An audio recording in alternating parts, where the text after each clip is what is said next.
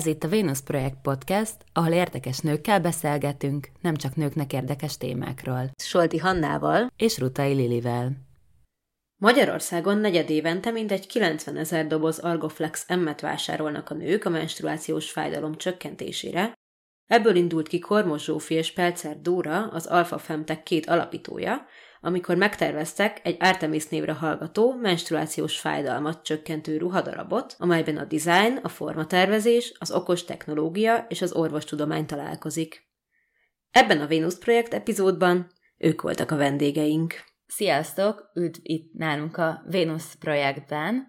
Az első kérdésünk az lenne, hogy meséljetek egy kicsit az Artemis vagy Alpha Femtech projektről, a ti szemetekkel, hogy mit csináltok pontosan, kik vagytok ti, és hogy kerültetek ide. Sziasztok! Nagyon köszönöm a meghívást a podcastba. Én Kormos Anna Zsófia vagyok, az Artemis egyik alapító tagja. Én meg Pelcer Dóra, az a másik alapító. Alapvetően mi egy olyan alternatív fájdalomcsökkentési eljáráson dolgozunk, ami nők számára nyújthat megoldást. Ez ez egy olyan okos a koncepció, ami a menstruációs fájdalmat csökkenti. És jelenleg a fejlesztési szakaszban vagyunk, ami azt jelenti, hogy hardware fejlesztés, szoftver fejlesztés, és egy nagyon komplex folyamat, de ha minden jól alakul, akkor tavaszra már egy kész terméket mutathatunk majd.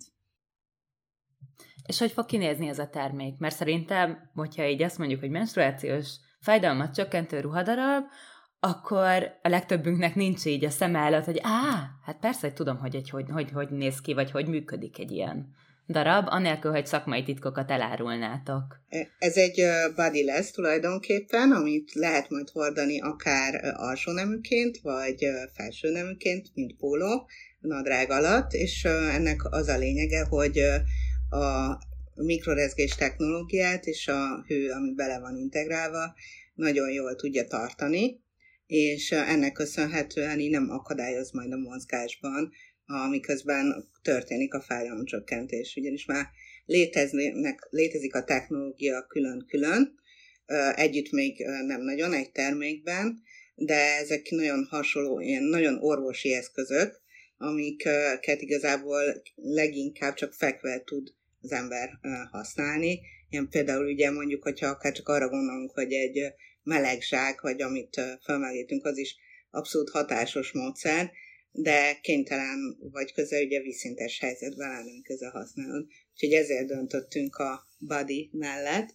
és hogy ebbe a ruhával integráljuk a két technológiát. Igen, és az, az nagyon fontos megjegyezni a kapcsán, hogy ez két klinikailag igazolt technológia, tehát hogy hiába jövünk mi a design és egyéb területről, de, de ezt nagyon fontosnak tart ki mindig hangsúlyozni, hogy, hogy mi kizárólag olyan technológiákat alkalmazunk, ami, ami tudományosan abszolút megalapozott, illetve vannak tanácsadóink, és nagyon sok emberrel dolgozunk együtt, de erről majd szívesen mesélünk, hogy kikkel és hogyan. Nekem még azelőtt az lenne a kérdésem, de ezt is csak akkor válaszoljátok meg, hogyha nem kell valami nagyon komoly, nem tudom, üzleti titokba belemenni, hogy milyen elven működik pontosan jó, e, erről, erről tudunk egy picit persze bővebben másolni. Hát alapvetően, ami még fontos, hogy ez a ruha három fő egységből épül fel. Ami úgy néz ki, hogy van maga a body, amiben van a két integrált technológia, van, tartozik ez egy lecsatolható device, ami egy ilyen nagyon pici eszköz, és azt uh, például a mosás esetén el kell távolítani, illetve ez az, ami az akkumulátort is tartalmazza. A felhasználók ugye feltöltik, ugyanúgy, mint mondjuk egy, egy powerbanket, vagy a mobiltelefonunkat, tehát körülbelül hasonló elven működik, és ebben történik egy Bluetooth kommunikáció, amit a telefonunkra letöltött applikáción keresztül lehet majd szabályozni. És most fejlesztjük egyébként pont az applikációt is, így az MVP, tehát így az első ilyen proto fázisban így alapvetően arra törekszünk, hogy, hogy a mobilról lehessen szabályozni a hőnek az intenzitását, vagy a különböző hullámtípusokat ki lehessen választani, és hogy hogyan működik mindez a kettő technológia, a, a hő az alapvetően ilyen görcsoldó funkcióval bír, ahogy Dóra is említette, erre nagyon sok akár ilyen tradicionális megoldás is van. A mikrorezgések pedig úgy működnek, hogy annak is megvan egy, tehát van egy ilyen klinikailag igazolt határértéke, tehát hogy ez nem fog megrázni, tehát hogy nem egy annyira agresszív elektronikai impulzus, vagy elektromos impulzus a, a testben, hanem alapvetően az idegvégződéseket blokkolja az adott területen.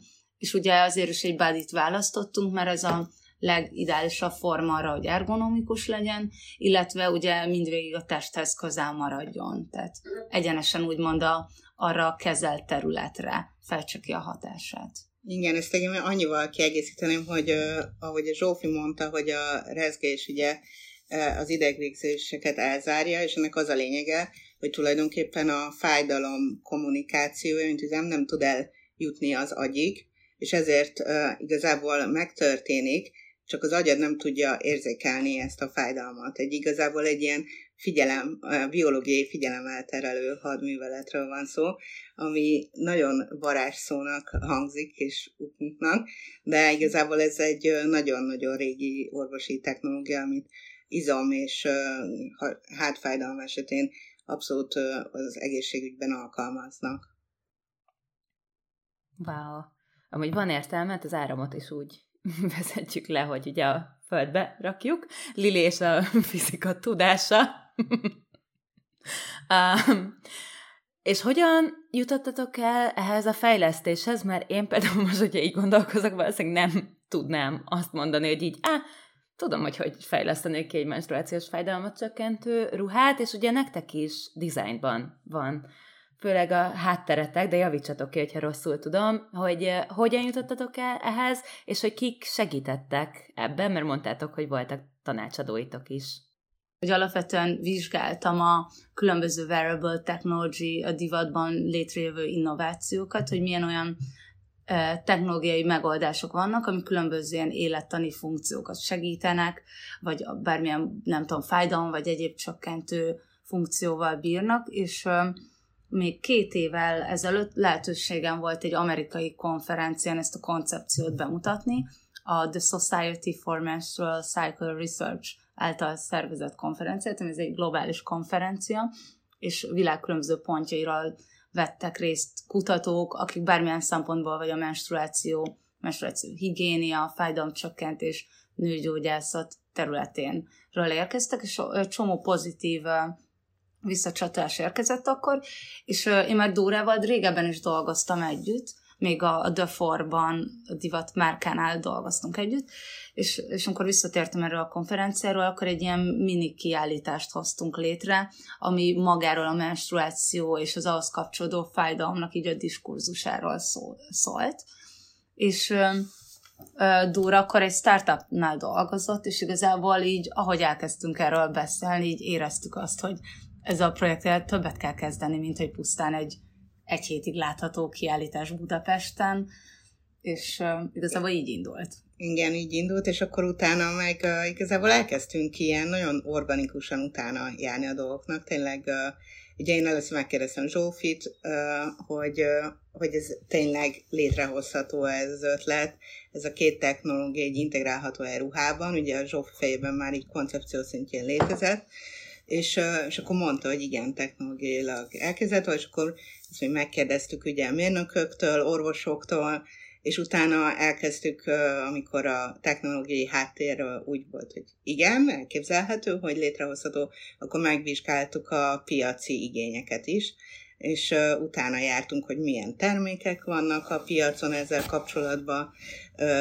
hol mennyire mennek, akkor ugye van-e rá igény arra, hogy nem csak egy gyógyszerrel csillapíts az emberek a fájdalmat, és akkor úgy láttuk, hogy igény van, egyre növekszik, és azt is láttuk, hogy hogy van egy-két példa, de hogy még ilyen pont nincs, és hogy láttuk, hogy mennyire elkezdett ez a diskurzus ugye növekedni, és hogy egyre többen beszélnek ezekről a dolgokról, úgyhogy úgy döntöttünk, hogy nekivágunk, de hát ugye azt tudtuk, hogy ez egy iszonyatosan drága projekt, ugye fejlesztés, szoftver, hardware nagyon nagy költségekkel jár, tehát tudtuk, hogy nem a zsebünkbe fogjuk fizetni, úgyhogy beneveztünk egy ilyen fashion tech versenyre, aminek az eredménye egy 15 millió forintos befektetés volt a High Ventures-től, amit mi nyertünk meg, és akkor így, így kezdődött igazából Covid előtti héten az igazi munka. Igen. Ugye ez 2020 március,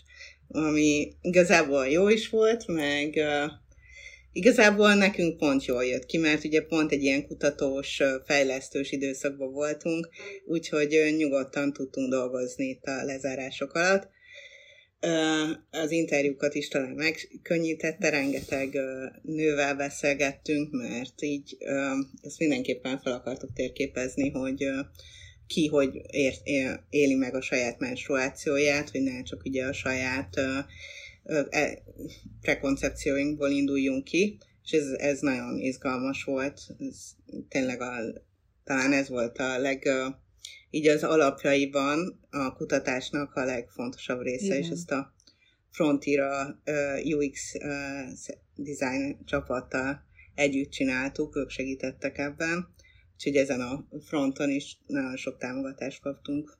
Egy kicsit más téma, de hogyha felmegy valaki a weboldalatokra, amit majd be fogunk linkelni, és akkor mindenki megnézheti, ott ugye említve van, vagy hogy ott említitek, hogy a, hogy a menstruációs szegénység kutatása, vagy, vagy leküzdése mondjuk az egyik célotok. Hol, hol találkozik ez a, ez a menstruációs szegénység kutatás a, a smart tech technológiával nálatok? Tehát, hogy hogy lehet ezt a kettőt összehozni, mert hogy bevallom, hogy nekem úgy elsőre, hogyha nem ismerem a működését, a, pontosan ennek a dolognak, meg ugye a cégnek, akkor e, elsőre nagyon ellentmondásosnak tűnik. Igazából ez egy eléggé szerteágazó megközelítésű téma, mert ké, tehát van egy olyan alapja, hogy amikor mi ezt Dórával ezt a kiállítást ö, ö, létrehoztuk, akkor csináltunk egy ilyen mini fundraisinget,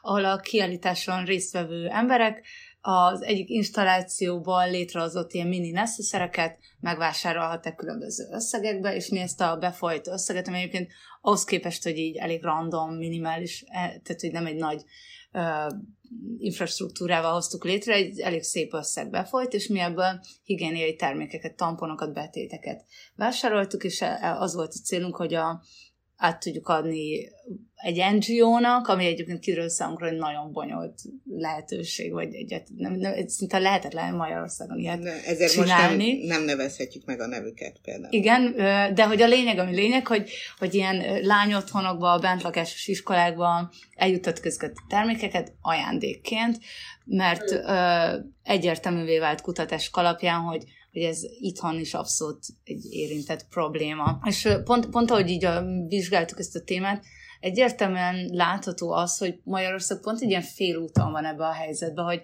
nem annyira egy elmaradott térség, vagy nem egy harmadik világbeli ország, ahol a nyugati NGO-k fognak jönni és osztják a, az ingyen tampont, viszont azonban bizonyos régiókban, vagy akár Budapesten is nyilván nagyon sok fiatal lány érintett abba, hogy egyszerűen nem tudja ezt megengedni, ezt a terméket. És ugye miatt pont egy ilyen köztes állapot van, hogy, hogy még nem biztos, hogy megtalad adományként, viszont ezt valakinek el kell végezni ezt a feladatot, akár itthon is, és nekünk nem az a feltétlen célunk, hogy ez a, tehát hogy nem a body fogja megoldani magát ezt a menstruációs szegénységet, hanem mi érezzük nagyon fontosnak, hogy egy social impactja is legyen a termékünknek, ezen felül, hogy a menstruációs fájdalmat csökkentjük, és szeretnénk együttműködni tényleg a jövőben NGO-kkal, vagy akár olyan lelkes önkéntesekkel, akik ebbe a misszióba részt vennének.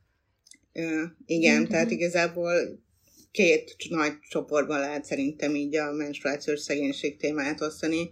Az egyik, ami konkrétan arra fókuszál, hogy higiéniai eszközöket hátrányos helyzetű nőkhöz, lányokhoz eljutassanak, másik pedig a oktatás és az edukáció oldala, ami szerintem szintén hoz, belevonható ebbe a körbe, és itt most nem termékedukációról beszélek, hanem tényleg arról, hogy uh, tényleg nagyon sok nővel beszélgettünk így a első évben az interjúk alatt, és Magyarországon, hogy például én se, uh, nem kapunk uh, szexuális felvilágosítást az oktatáson belül, a nagyon minimális, amit kapunk, az egyrészt arról szól, hogy a terhesség elkerüléséről szól, másrészt pedig gimnázium alatt van.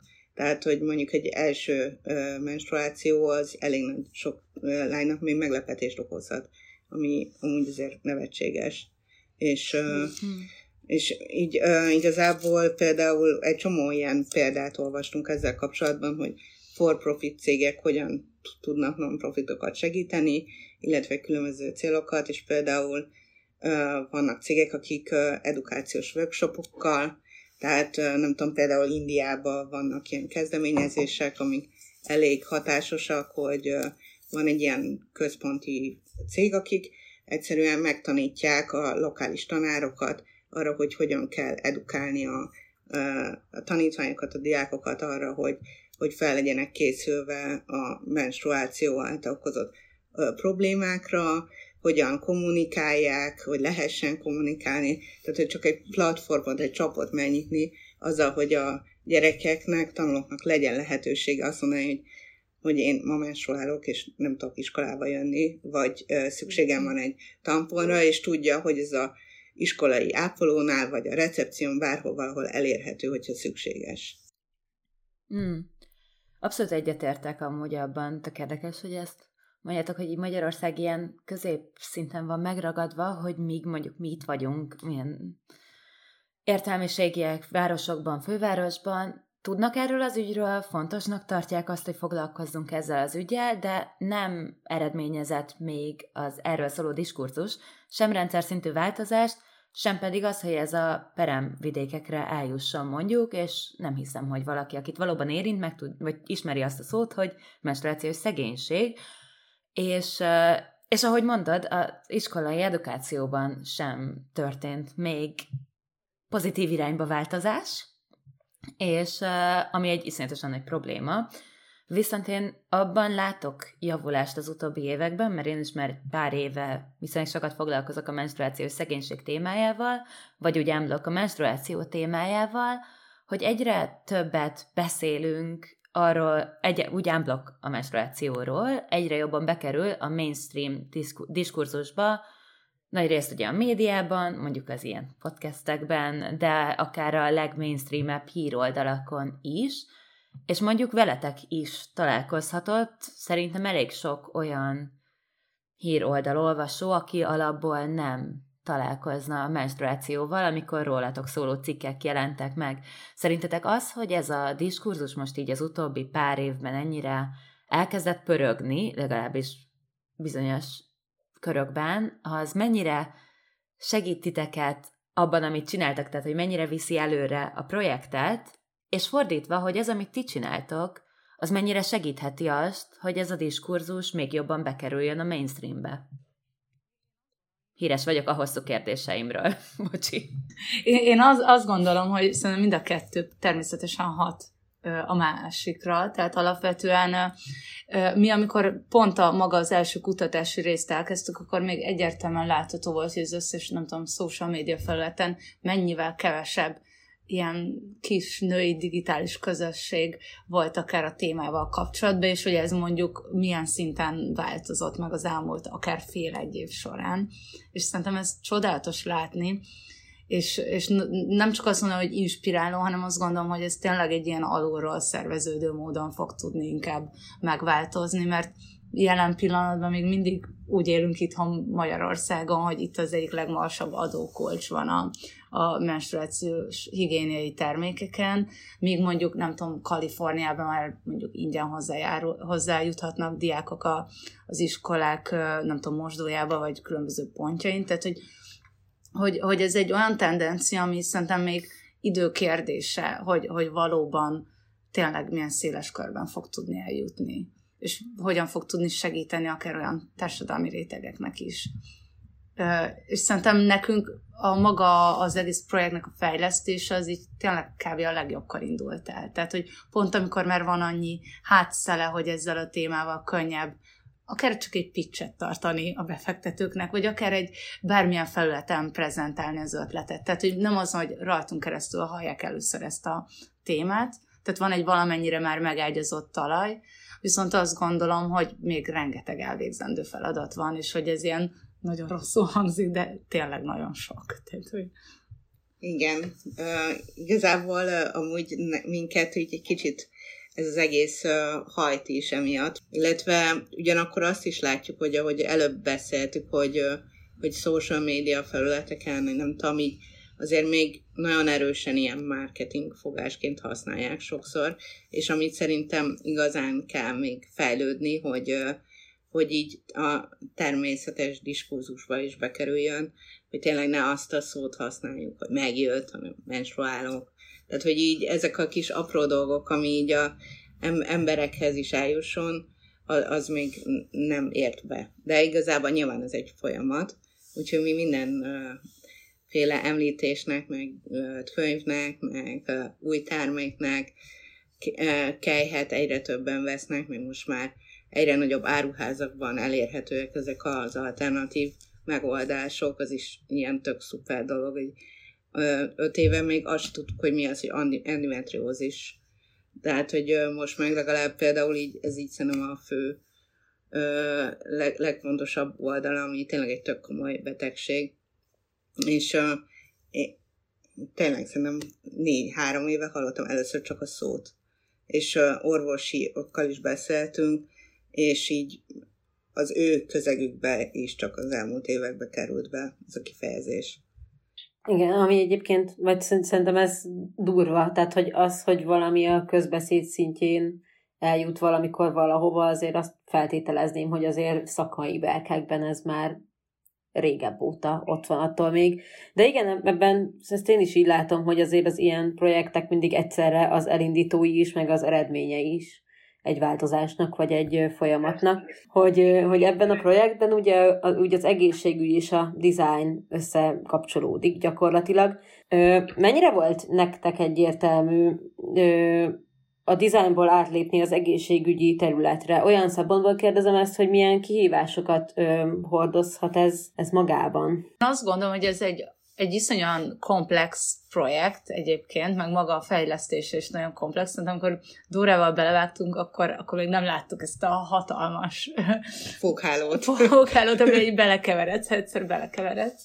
De amúgy nekünk, mi amit nagyon fontosnak tartottunk a kezdettől fogva, és azáltal, hogy lett egy első és aztán egy második befektetésünk is, ezáltal lehetőségünk is vált arra, hogy szakemberekkel dolgozzunk együtt. Tehát, hogy ez nem egy hobbi, létrehozok egy koncepciót, és akkor majd valahogy fog működni, hanem mi azt le, lefektettük azt az alap, nem tudom, tételt, hogy mi minden szempontból így a legjobb szakemberekkel szeretnénk együttműködni. Egy, hogy ezt mind orvosi szempontból egyébként hitelesnek lehessen egyszer majd akár minősíteni, más szempontból pedig, hogy nyilván a hardware és a szoftver fejlesztésnél is egy olyan magas minőségű minőséget tudjunk hozni, ami, ami szerintem fontos, hogy egy termék egyszer piacképes legyen. Hogy, hogy ez tök nagy felelősség, tehát hogy azon túl, hogy ugye ez nem csak egy ruhadarab, szerintem tök nagy orvosi, meg egészségügyi, meg, meg igen, végül szoftverfejlesztői felelősség is van, van benne. Igen, rengeteg példát néztünk meg, hogy uh, tudunk nagyon pozitív példákat, ugye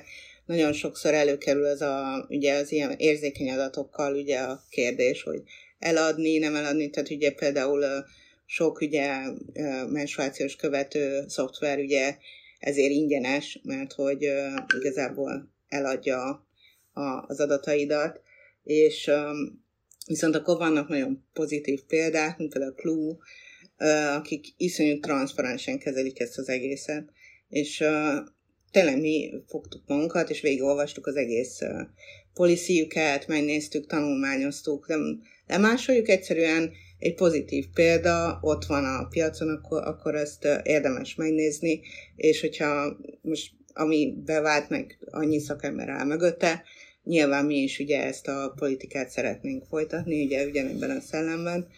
Uh, úgyhogy uh, igen, tehát szerintem így kérdezünk rengeteg embert, folyamatosan validáljuk.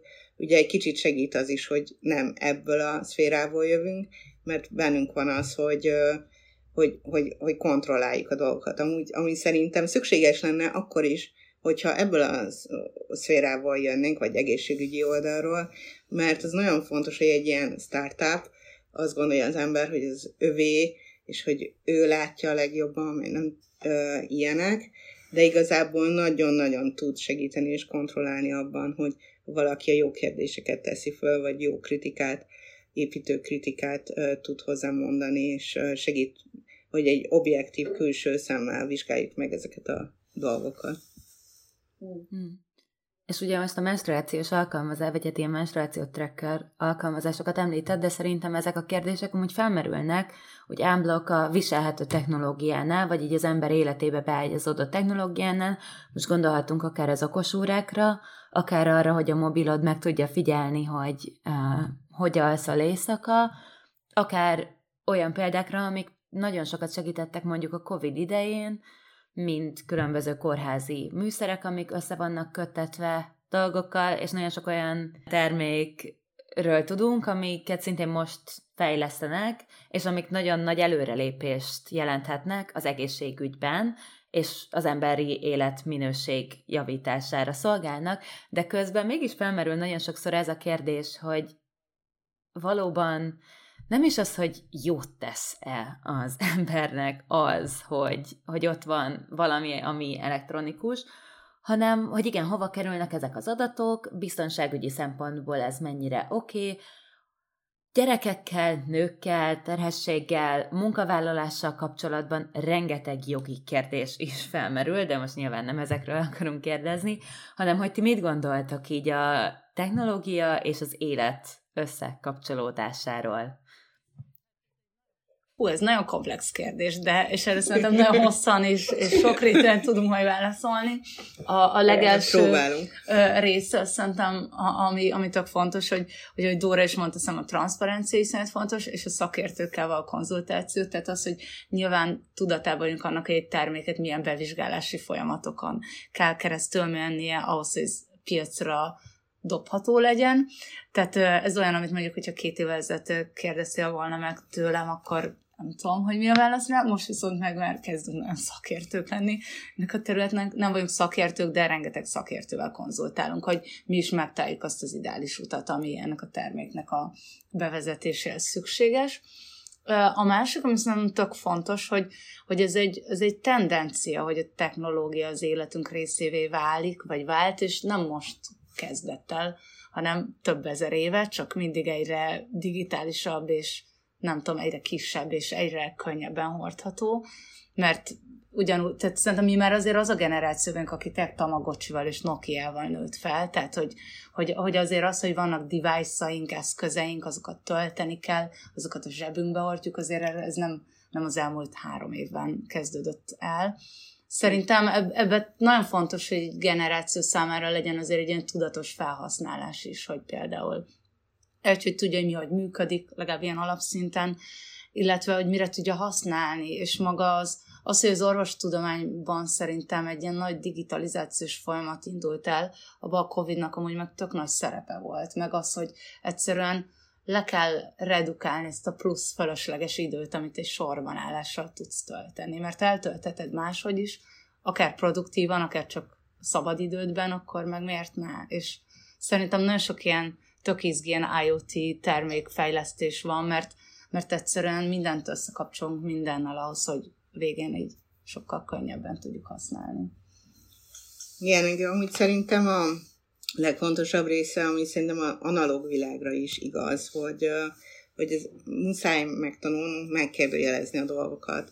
Tehát, hogy talán az, ami legjobban segít, az, az értelmezés, és a, tényleg az, hogy, hogy, hogy mondjuk egy referenciát egy mondatot, tudja, hogy megnézd, hogy, hogy, hogy ez valós-e. Tehát több, minél több oldalról megvizsgálni ezeket a dolgokat, amiket állít egy oldal. Tudni kell, hogy, hogy hiába egy képernyőn keresztül látod azt, hogy ember írta, ugyanúgy, mint ahogy az újságot régen, minden ember csinál, a véleményével, a gondolataival, a tudásával befolyásolja ezeket a szöveket, ugyanúgy, ahogy a régen egy könyvet vagy egy újságot, és hogy ezeket te elolvasod, vagy nem, megkérdőjelezed, ez meg a te egyéni irányításod. Úgyhogy én ebből a szempontból nem látok különbséget, csak nyilván egy ilyen tengernyi adat áll rendelkezésünkre egy folytával, és az egy kicsit fáraszt, hogy mindig meg kell kérdőjelezni.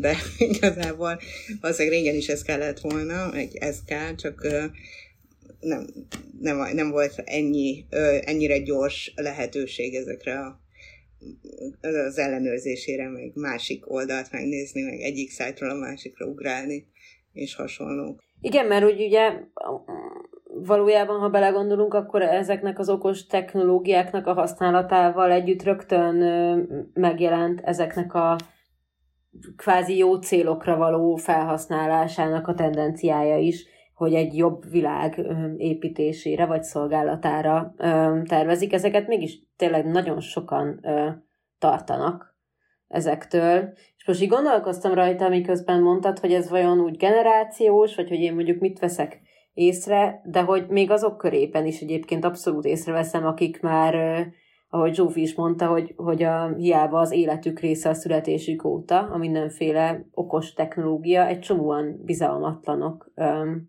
ezzel szemben. Nem tudom, hogy szóljatok, ha ne ilyet, de hogy, hogy nektek van erre egyébként valami stratégiátok, hogy ezt ti hogyan akarjátok áthidalni? Transzparenciával. Tehát, hogy...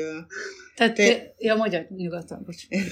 hogy nem, tehát, hogy szerintem máshogy nem lehet. Tehát, hogyha valaki nem bízik benne, az a szíve joga. Tehát, hogy, hogy, hogy amit mi meg tudunk tenni a mi oldalunkról, az az, hogy nagyon egyenesen elmondjuk, hogy ezeket az adatokat használjuk, mire használjuk, nem használjuk. Ugye be nagyon sok kutatómunka és csomó minden forrás bele fogunk tenni, meg beleteszünk, mert most dolgozunk ezeken. És, és aztán ez a, az ember szíve döntése, hogy, hogy ő ezt elfogadja se vagy sem. Amit meg, igen, transzferencia és edukáció, tehát hogy igen, ez a két illetve oldal. azért vannak olyan, tehát hogy, hogy nyilván mindig lesznek szkeptikus emberek, de hogy azért vannak olyan alapvető akár EU szabályzatok, amik például biztosítják, hogy egy adott termék megfelel biztos, különböző biztonsági faktoroknak, és hiába szkeptikus valaki, nekünk nem, tehát nem gondolom, hogy mindenkit meg kell győznünk. Mert azt se fogjuk feltétlenül meggyőzni, aki imád bevenni egy doboz gyógyszert ilyenkor havonta. Tehát, hogy ez mindenkinek a saját döntése, mi, mi egy új lehetőséget, egy alternatívát szeretnénk mutatni nőknek, és, és miután azt tapasztaltuk, hogy elég nagy nyitás van új tendenciákra és új fájdalomkezelési megoldásokra. Egy szerintem az hozzátesz még sokat az általatok táplált bizalomhoz, így igen, a célcsoport tagjaként gondolom én, hogy nőként fejlesztettétek ezt ki, és ahogy említettétek, hogy sok nővel beszéltetek erről, és nem az van, hogy egy, mint mondjuk nagyon sok dolog kapcsán, például akár a fogamzásgátló tabletták kapcsán láttuk, hogy ezt férfiak kifejlesztik, fogalmuk nincs róla, hogy mi jó amúgy egy nőnek, vagy hogy milyen érzés valójában, vagy hogy mi lesz ebből, hogy szerintem az egy tök bizalomgerjesztő dolog, hogy ti vettétek tényleg a fájdalmat, hogy más nők tapasztalataiból is tanuljatok, hogy azokat is beépítsétek, és hát nyilván van saját tapasztalatotok, és ezzel részben megválaszoltam azt a kérdésünket, de hát függetlenül kíváncsi vagyok. Köszönjük, voltál, Lili!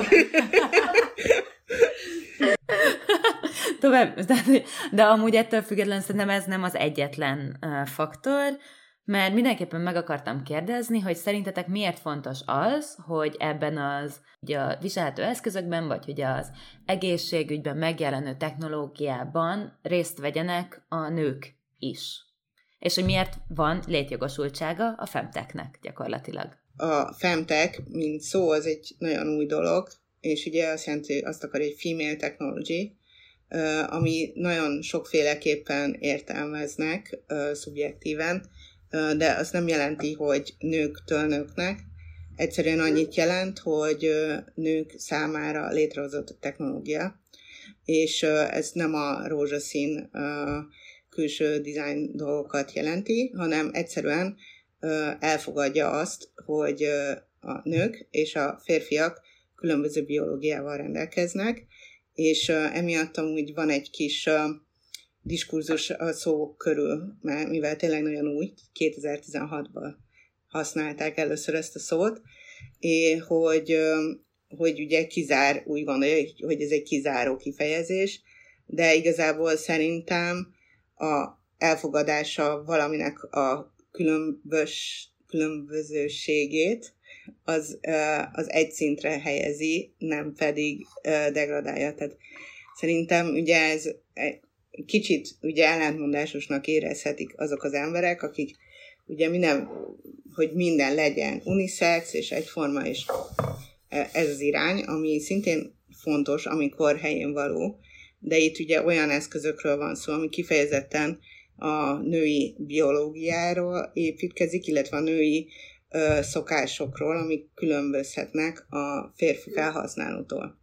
Tehát egyszerűen ö, a menstruáció ö, az a nők számára, ö, vagy nő, nőként identifikáló emberek számára mást jelent, mint egy ember számára, aki nem menstruál. Tehát, hogy egyszerűen a, az a lényege, hogy nagyon felhasználó központú termékeket hozzunk létre, azoknak az embereknek és célcsoportnak a segítségével, akik majd ezt az eszközt használják. Tehát nem koncepciókat és elméletek alapján uh, jönnek létre a design és a tervezés elmek, hanem ugye azt a tendenciát követi, ami ugye a digitális szoftverfejlesztésből uh, alakult át, hogy uh, mivel ott nagyon sok lehetőség van, gyorsan letesztelni a termékek, a folyamatoknak a működését, ezt implementálja hardware-re is. Mert rájöttek, ugye, hogy elkezdték ezeket a digitális termékeket nagyon durván tesztelni, hogy nem biztos, hogy az a valóság, hogy ezt egy tervező, egy designer vagy egy ö, alapító ö, gondolja. Tehát, hogy ö, nagyon ezek a, rájöttek, hogy a tesztelések nagyon sokat segítenek a termékek fejlesztésében. És innen kezdve alakult ki az, hogy, hogy a felhasználóknak több szegmensét megvizsgálni, de különösen a célcsoportot, hogy tényleg valóban olyan termékek jöjjenek létre, amikre egy, az embereknek szüksége van. Itt jelen esetben nőknek, mert nők menstruálnak. De illetve egyszerűen az, hogy a tudomány nem foglalkozott a női egészségügyel nagyon-nagyon sok évszázadig. És, hát vagy uh, nagyon másodszorra. Én inkább én nem azt mondtam, hogy nem foglalkozott, hanem mindig egy ilyen második opció volt. Tehát, hogy így... Hát vagy csak bizonyos helyzetekben foglalkozott, mint például szülés. Tehát az fontos, a többi funkció egy kicsit másodrendű, igen. Igen, meg ugye például, ami szerintem nagyon izgi példa, és, és ezt szerintem így tavasszal így eléggé sok helyen um, közbeszéd tárgyát, hogy például a Covid vakcinákat se nagyon tesztelték nőken, vagy hogy milyen, mert ugye nyilván gyorsan kellett fejleszteni, stb. De hogy ugye nagyon sok ilyen női mikroközösségben jelent meg az a diskurzus, hogy, hogy a menstruációs ciklusodra hogyan hat.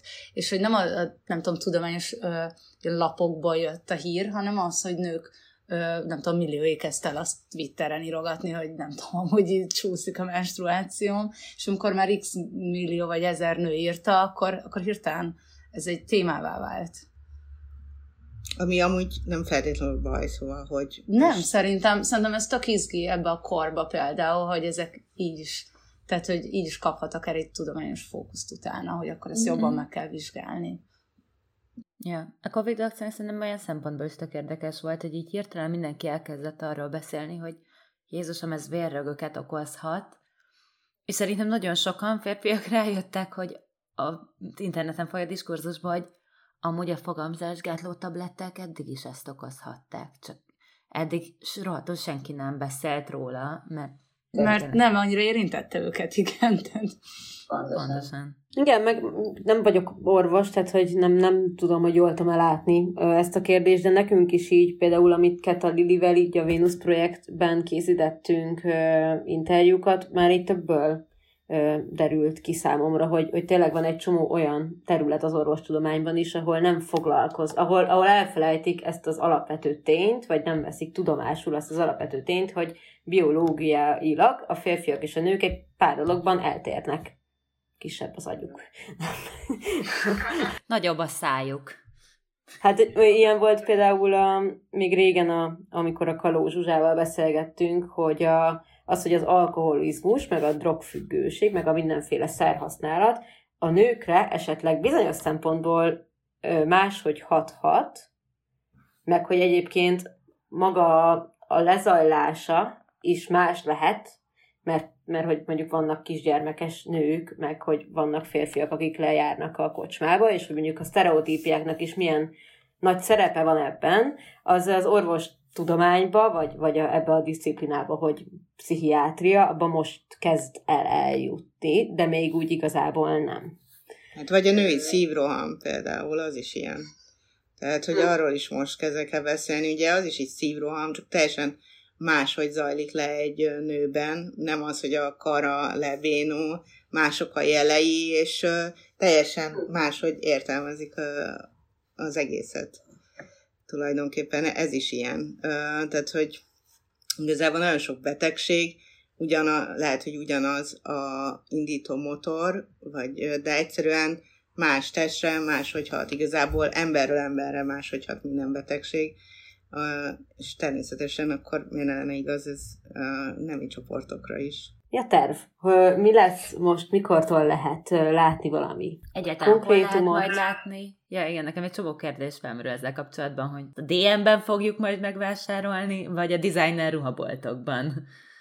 Hát alapvetően a, nekünk itt timingban úgy, úgy alakul a tervünk, hogy tavasszal tervezünk egy crowdfunding kampányt, ami keretében lehet majd ezt a terméket előrendelni. Tehát a, mi nekünk most zajlik pont az utolsó ilyen fejlesztési szakasz, készül az applikáció, megtörtént a gadget housing, ezerrel kötnek a kötődébe. Tehát alapvetően arról van szó, hogy, hogy nagyon közeledünk a terméknek így a, a prototipizált verziójának az elkészültéhez. És mi most el fogunk kezdeni a kampányon négy gőzerővel dolgozni, de ezt így, hogy tavaszra készen legyünk vele, és el tudjunk indulni hogy hol szeretnénk árusítani, van nyilván több opciónk majd így a jövőre, vagy több elképzelésünk, mert szerencsére pont mi most bekerültünk London, egy londoni székhelyi Femtech Lab nevű accelerátor programba, ahol például több nagyon izgi Femtech projekt vesz részt, és, és például van olyan cég, aki kifejezetten mondjuk a menstruáció ra épít mondjuk egy üzleti stratégiát, tehát hogy ott mindent, ami a menstruációhoz szükséges, azt be fog tudni majd szerezni. Tehát mi leginkább mondjuk akár egy ilyen koncepcióban látnánk szívesen a termékünket, nyilván saját webshopon is. Az, hogy, hol, hogy milyen disztribúciós partnerek lesznek majd, az szerintem nagyon sokban azért a validációtól is függ majd. Igen, első körben mindenképp saját honlap, ugye direkten egyenesen tőlünk a vásárlóknak, Egyrészt azért is, mert nagyon fontosnak tartjuk, főleg ugye ebben a stádiumban, hogy minél több visszajelzést kapjunk majd a termékről, halljuk a véleményeket, hogy mit lehet javítani, hova, hogy, hogy megmaradjon ez a kapcsolat, és hogyha ugye átkerül egy ilyen nagyobb disztribúciós formába, akkor ez kikerül a kezünkből, tehát igazából először szeretnénk hallani a véleményeket a termékről. Igen. Illetve Majd... ami, ja, bocs, csak, Mondja, ami, ami szerintem nagyon fontos, és ezt, ezt szerintem hogy szeretném mindenkit elmondani, hogy, hogy pont ezt az oldalát, hogy ez egy ilyen nagyon izgi design termék, én ezt most egy picit így hátrébb tenném, mert nekünk tényleg inkább egy olyan missziónk van, hogy nők számára szeretnénk a menstruációs fájdalmat csökkenteni, és hogy ez egy olyan ergonomikus, a hétköznapi életben jól integrálható módon történjen meg, és ezért kap a ruha szerepet, és nem, nem feltétlenül, tehát hogy uh, szeretnénk különböző terméktípusokat majd létrehozni, tehát lehet designer verzió, lehet nagyon izgi, lehet nagyon basic kollekciós, de, de maga a ruha az inkább, mint egy ilyen safe space a testet körül uh, nyer értelmet, és nem pedig uh, egy ilyen szuper elitista, nem tudom, concept store-ba látható termékként vizionáljuk. Nagyon jó hangzik, és iszonyatosan köszi, hogy itt voltatok. Van még kérdésünk, Lili? Nem, szerintem nincs, és tényleg nagyon szépen köszi, hogy mindent ennyire jól elmondtatok. Mi köszönjük, Mi is nagyon hogy köszönjük. Nagyon jól éreztük magunkat. Ez volt a Vénusz Projekt Podcast. Rutai Lilivel és Solti Hannával. Ha tetszett az epizód, értékelj minket az Apple Podcast rendszerében öt csillaggal, vagy annyi valahányat szerinted megérdemlünk. Emellett kövess minket Facebookon, Instagramon, Youtube-on, Spotify-on, vagy bármilyen podcast megosztó felületen, hogy ne maradj le semmiről. Két hét múlva újra találkozunk.